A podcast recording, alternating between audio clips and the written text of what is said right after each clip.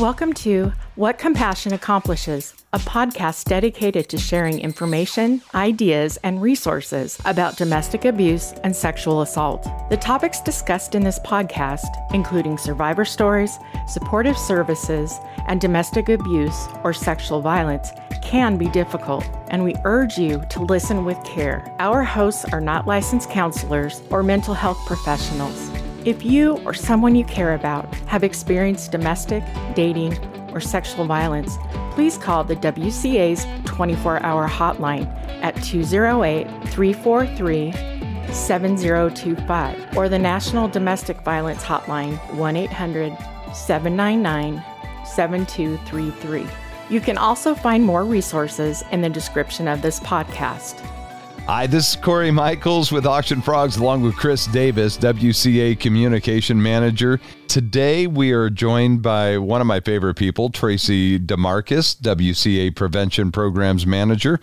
And we're talking this time around about teens and specifically domestic abuse, consent, to all of these tools and things that that our teens need to be aware of, but it's a tough conversation. It is a tough conversation. Um, and if you're anything like me or my parents, it was not something that we talked about um, or really wanted to have conversations around. And so mm-hmm. I think um, that's a really hard barrier to get over um, is that kind of discomfort or that fear of like awkwardness or um, whatever the case might be. But but ultimately it's it's worth it to have that conversation and to to have that uh, young person know that you're you're there for them and that you'll support them and um, and having healthy relationships. So and unfortunately, it happens to to our kids, our friends' kids. It, it's way too rampant. Yeah, I think it's I think it's more. Um, it's happening more often than than people want to acknowledge, and and that probably parents want to acknowledge as well. Um, and so, in addition to that 1.5 million number, Chris, it's a pretty decent estimate. They say one in three teens will experience some sort of physical, sexual, or emotional abuse by a dating partner.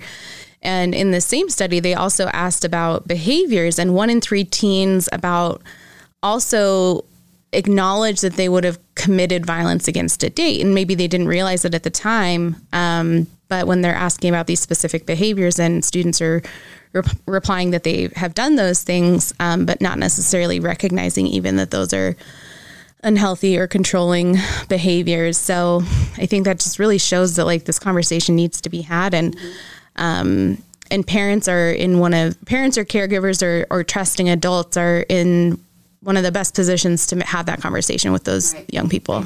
A question for you, and it should be a pretty easy one.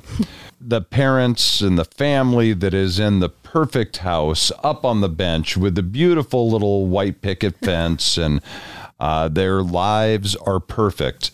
And then you have a family that maybe is out in a more rural area and they don't have the same income. They don't have the same resources around them that this other family does. Which one of those teens is more likely to be abused or to be in a situation of abuse? I would say it's absolutely equal. Yes. Yeah. And that's it. It doesn't yeah, it, it, doesn't, doesn't discriminate. Yeah. There is no discrimination. But just looking at socioeconomic, nope. Religious backgrounds, color, race, creed, whatever, it, it doesn't none of that matters. And so there comes the tough part because you know, I, anyone who is listening right now that has teens, and I don't care if you are listening in Europe right now, in Idaho, in uh, whatever country, uh, there is one thing that is that is pretty similar, I would think, uh, with teenagers. As parents, we don't know anything anymore. no. They they already know everything, and so telling them why they should have their vegetables or why they should do their chores is a difficult conversation at times uh, because there's that challenging you know that coming sure. of age of you don't know what you're talking about i have it all figured out So, with that in mind, when uh, the simplest things like taking out the garbage or picking up the dog poop is a tough conversation, how do you how do you have and effectively be able to get through to a teenager about something as important as consent and sexual assault? Um, that's a great question. I think um, I think it probably would be different for every family, right? Every situation and person is unique and different. But honestly, I think the the thing that would make the biggest difference is starting that conversation young and normalizing that as something that is talked about and is okay to ask questions and come to a parent or a caregiver for help. Um, so even just starting that conversation as young, you know, as elementary age and talking to them about their friendships and the relationships they have with their peers at school and that sort of thing, I think will really normalize taking that conversation into maybe their teenage years when they start dating um, and those sorts of things. It's it's not going to be an out of the blue. Oh my gosh, why is my mom asking me about my boyfriend or my you know partner? Because that's just kind of standard for for your relationship and for for that um, for that family. I think that's a really important piece. Well, and I've even seen where not necessarily the person that you're in a relationship with or your teen is, um, but in, in in that fashion, in a romantic way, but even the friends, because sometimes it is the people that are allegedly their friends that as a parent, you just get that feeling. You know, something is not okay with this child. And that's horrible. And you wish you could help that person, but you also want to protect your child. And telling your child there's something wrong with your friend that is just an immediate way to get them to turn around and and run the opposite direction from you. Right. I mean, it's kind of that situation of any of us, whether we're teens or adults or anything, if we're being told you can't be friends with this person, you uh-huh. can't do this thing, it's a, it's a pretty natural instinct to just want to do the opposite of that. Talk to me about the relationship spectrum and do you actually just Ooh. have a have a conversation with your child about that in terms of do they make you happy? And do you sit sure. down and say, let's talk about the relationship spectrum? You know, you you could. I don't know that you would Tracy, want to, but talk about the relationship. I love the relationship spectrum. I think it's a really great um, visual. Um, I'm a visual learner, a visual person, and so I I really enjoy the the visual of the spectrum. But really, just this idea of um, you know, the relationships that we have in our lives, again, whether that's platonic or romantic or whatever the case might be, familial even, um, they fluctuate on this spectrum. Like no relationship is 100% healthy 100% of the time. Like we are human, we make mistakes, um, we learn and grow and change, and our relationships do too. And so the relationships that we have naturally fluctuate on that spectrum. And, you know, we should be doing everything that we can to keep that relationship towards the healthy end of the spectrum. Um, that's ultimately like the goal. But there definitely are going to be times where things come up that, you know, put that relationship in a kind of weird gray area of unhealthy behaviors. Um, and that doesn't necessarily mean that, like, bam, that relationship is abusive and it needs to end right then and there. Um, but you know, there are ways that you can assess if that if that unhealthy behavior is something that keeps coming up. It maybe is a pattern that we're seeing with this person, or um, you know, the intention behind those actions is um, more controlling than um, just a one time mistake or a one off like situation where somebody, um, you know, had a bad day or something. So it's a, I think it's a great way to talk about relationships in terms of like, we don't have to always expect 100% healthy 100% of the time, but both people or all people in the relationship should be working towards making that relationship healthier. And if we're noticing these unhealthy things happening, over and over and over again, or if they're maybe staying in that unhealthy zone or, and things are eventually getting worse, that's when we start sliding from the unhealthy p- part of the spectrum into the abusive part of the spectrum. Um, and so I think that can be a really great visual to kind of share with young people. And like, it's not an all or nothing, like black or white situation. There, there's a lot of gray area in relationships, and it's really about figuring out, you know, where where do you draw the line for for your particular relationship? Well and tracy you had mentioned and i think you know for myself as well and i think a lot of people you know uh, especially teenagers these days it's uh, visual really helps. Oh absolutely. And like the uh, and we had played the audio to a video uh, that's available on youtube and we'll put the link in the description here uh, for the Tea versus yeah uh, consent, consent, video. Yeah, and I I thought that was the most perfect way to put this out in the most simplistic oh, term. Absolutely. That is even the audio is good. It mm-hmm. hits home. But you want to talk about a, a great visual to show to a teenager yep. that they're going to be able to look at and put it in terms of, oh, okay, that makes sense. Yep it, it, was great. And like I said, uh, check it out. Show it to your teenager, yeah, uh, and and see it yourself. I think everyone should uh, should check this out. But it, yeah, it's Tea versus consent, yep. and we'll put the like I said, the link will be in the description. Yeah, here. there's um there's another similar video that's that makes me think of this. That's really great. Um, and it calls attention to a lot of the ways that um in a, an unhealthy romantic relationship or an abusive romantic relationship, sometimes people can use their feelings or their um, love for another person as a um, justification for their behavior. Mm-hmm. Um, and this particular uh, video is about um, like high school age students and um, calling calling those things out, and that's really a great um, great tool too because I think you can even I can really like resonate with the people in the video. Um, and I've heard many of those things said, not maybe to myself, but to friends or people that I care about. And, right. um, and yeah, it's a really great, a really great visual to, to pull that in. So we can definitely put that recording in the uh, podcast. Yeah. I think that'd be too. really great. Um, and, uh, as, as we'll put those links in there. Um, do you want to give us some tips about starting those conversations because we'll keep those links in there. Um, I want to I want to point out that that one of those studies we talked about earlier. Um, I think it's important to know that as parents, as because I'm a parent and Corey, I think you are too. Yes, we think we're going to recognize. We think we know we're kids, right? We we we held their tiny little bodies mm-hmm. Um, mm-hmm. in our hands. We changed their diapers. We wiped their faces. Um, you know, we we you know played tooth fairy and all those fun things. but 82 parents 82% of parents in the study that's posted on loveisrespect.org. There's some great information on there, mm-hmm. by the mm-hmm. way, loveisrespect.org.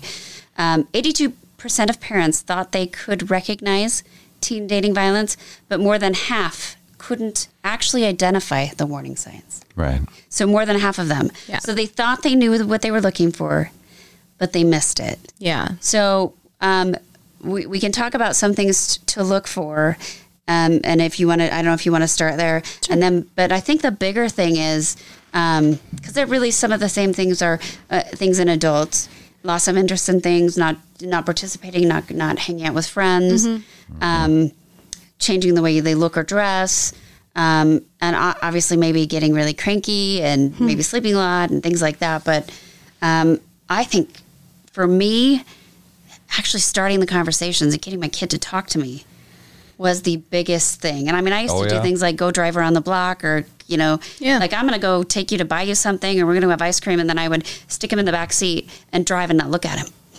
You know? Sometimes I help. talk at the windshield yeah. and be like, Mom, Mom, this again. Yes, this again. And I would just talk and talk. And that's what I would do. Mm-hmm. And I mm-hmm. would, you know, and uh, you know, we had some of those conversations, and you know, he now he's he was 25. I know. And he tells me things I don't want to hear a lot of times because yes, he's yeah he shares a lot of information, but he feels secure enough and safe exactly. enough to right. be able to. I know. Yes. I have I have three daughters, and there's sometimes that. I, am so happy they feel the ability to share with me. Smile on your face. Uh, there's, but at the same time, I'm going wow, you're you're really going to share right now. Yeah. Okay. Yeah, but share away, honey. There's things that he's telling me now that he did not tell me then. Yes.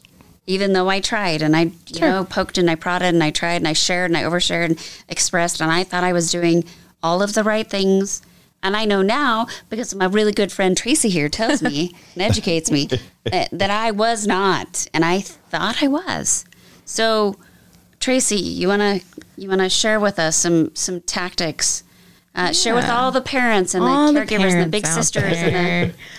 Um, yeah, I think, well, first off, yeah, I want to say like parents, but also just any adult who is concerned or who cares for a young person in their life. I personally don't have um, human children, but um, when I when I have these conversations and stuff, I think about my niece. She's 14, and um, and you know we during the pandemic and stuff, we started a like pen pal relationship, like sending each other letters and cards and postcards and all sorts of things. And um, really just opening up those avenues to have those conversations, you know, talking about her friendships and the things that were going on and, you know, the challenges that she was having with school being virtual and those sorts of things. And so really it's just like being the, I think the first step is just being willing, right, to have that conversation and to open up and, um, to do that with a young person. But yeah, there are some like actual like tips that you can use to to start the conversation and to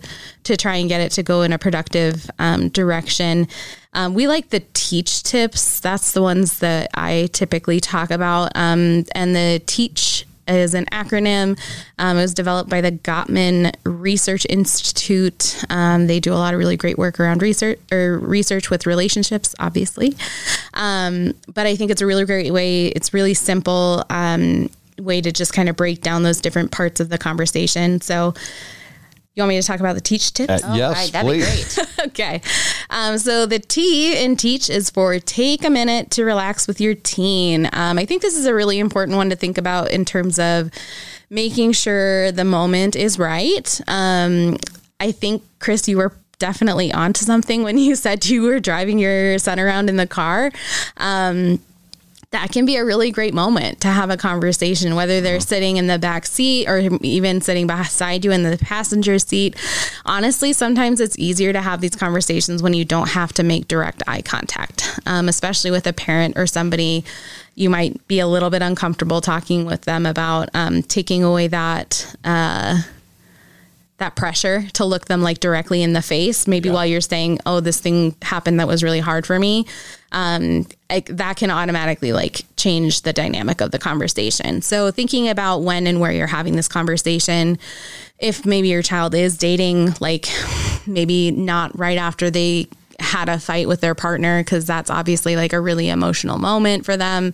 They might not be in the best place to like actually talk about the the dynamics of that relationship. So being really mindful about when and where you're having that conversation if you have other maybe kids around like maybe just making sure it's time for the the two of you um, rather than having distractions or things that might take away from that conversation that sort of thing um, the E in Teach Tips stands for empathize. Empathize with how complicated relationships can be.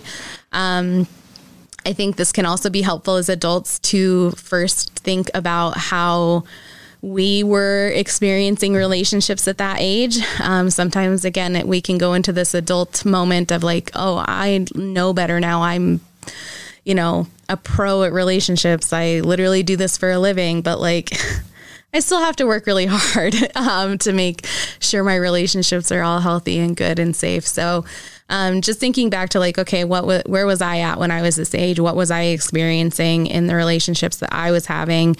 Um, and knowing too that they're, especially if they're younger teens that are maybe just starting to, into like relationships, there's so many complicating feelings and they might just like be very confused about what's going on. So, like, just empathizing with that and letting them know that it's complex. Well, and especially for dads, dads uh, d- don't go all dad on a situation. And I say this from personal experience uh, with my daughters who are all grown now, but our first reaction is something has been stated from our baby, especially our baby girl as a dad Yep.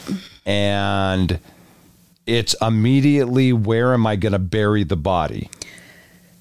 That's a common response a reaction. And it, it is, and I know I am guilty of it as well. We go right into protection mode. Well, the problem is with that is they can recoil and maybe not share the next Yep. time. And the next time might be really important for them to share. Yep. So try your best. And I get it. I understand. And moms too, because mama oh, bears yeah. can be even worse tough one. is try your best to just empathize Take a deep breath. and listen and respect that they are sharing Yep. with you. Write those feelings in your journal, Uh huh. um, but maybe don't say them out loud to that person. yes. Yeah. yeah. Um, I mean, and that's and that's very fair. Like that's a conversation I remember my dad having with me when I like left home for the very first time right after college. Like this very. I- it- we did a road trip uh, from my hometown to like Florida, halfway across the country. We had a lot of time to talk in the car, and that was something that came up. Was like if something happens, I'm not afraid to take care of it, sort of situation. and like that's, I know he where he was coming from with that. Yes. But again, that kind of put me in this place of like, well, if something does happen, I don't know that I would tell him about it because I don't want the reaction to be whatever that was. right. So, again, coming from a place of love, coming from a place of concern, but ultimately maybe not the most productive or best way to go about having that conversation. But a very honest reaction. Understandable. I'm just trying try your best Yep. to Again. chew that urge back. And Get yourself a feelings journal. Uh-huh. Put it in there. Um, it can be helpful just to get that out. Uh, But again, maybe not to not to this person who's Right. who's experiencing that thing. Yeah. Um, or if you got a treadmill in the garage, or a or a treadmill. go punch bag, or a Yeah. go walk around the block. I mean, it's Whatever you gotta Yeah, do. get Yeah, those feelings out. out. However that may be. Take a time out. Um, but yeah, it's uh, yeah, it's I understandable, Yep. but also usually counterproductive. Yes. Yeah. Now it brings us to A. A, um, this is a good one too. Acknowledge their feelings and needs. Um, I th- talked to a lot of adults, um, or I've heard from a lot of adults that, like, because maybe their young person's relationship isn't exactly what they would have had when they were that age, or like, oh, they just text each other, so they're not really dating, or this isn't a serious relationship because they're only 14, whatever the case might be. They invalidate. That's it, yeah, that's invalidating for those those young people who's like those feelings are very real for them, um, and whether or not that looks different than when you were that age, or than you know maybe you would want a relationship to be like, that's their reality, um, and that's still a very valid um, feeling for them to be going through. So just acknowledging that, um, and and knowing that they, you know, they're just trying to figure it out the best way that they can. Um, and that you may be coming in again with this maybe good intention of saying like, well, just break up or like, just don't text them back or whatever the case might be. Like, Not really that big of a deal. right. Or it's not that big of a deal. Like, um, those, those sorts of statements just end up making that young person feel more invalidated with what they're going through. And again, it kind of just shuts down that, shuts that door to having a conversation later on down the road. Um, so yeah, just taking that time to acknowledge their feelings um, and their needs, and then going forward from from there based on what they tell you. Yeah.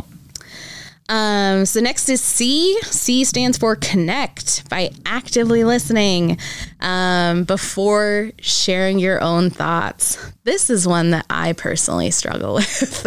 um, and again, like even though I do this like for work, I still have to be really thoughtful and really mindful about it when I'm having conversations with with young people and with like adults in my life that I care about. Um, you know, really sometimes people just need that time to express what they're going through, to talk about the situation. And a lot of times they can come to a solution or a, you know, an answer on their own just by talking about it or just bringing, just like putting it out there. Um, But a lot of times, again, when we're well meaning and we're, we care about somebody, we automatically want to jump in and just like fix, fix, fix. Um, so, or just tell them where we're coming from with it. But again, this is usually relationship scenarios and situations like this person is going to need to come to the solution on their own and in their own way and in their own time. Um, and so make sure that you're listening to them um, and then provide your response or your own thoughts and feelings like when they're ready for it. And maybe even asking if they want that. Like they may just want to talk to you or tell you this situation. And even just saying, like, hey, you know, do you want to do you want to know what I think about this or do you want me to just listen? Do you want my suggestions? Do you Yep. want my opinions?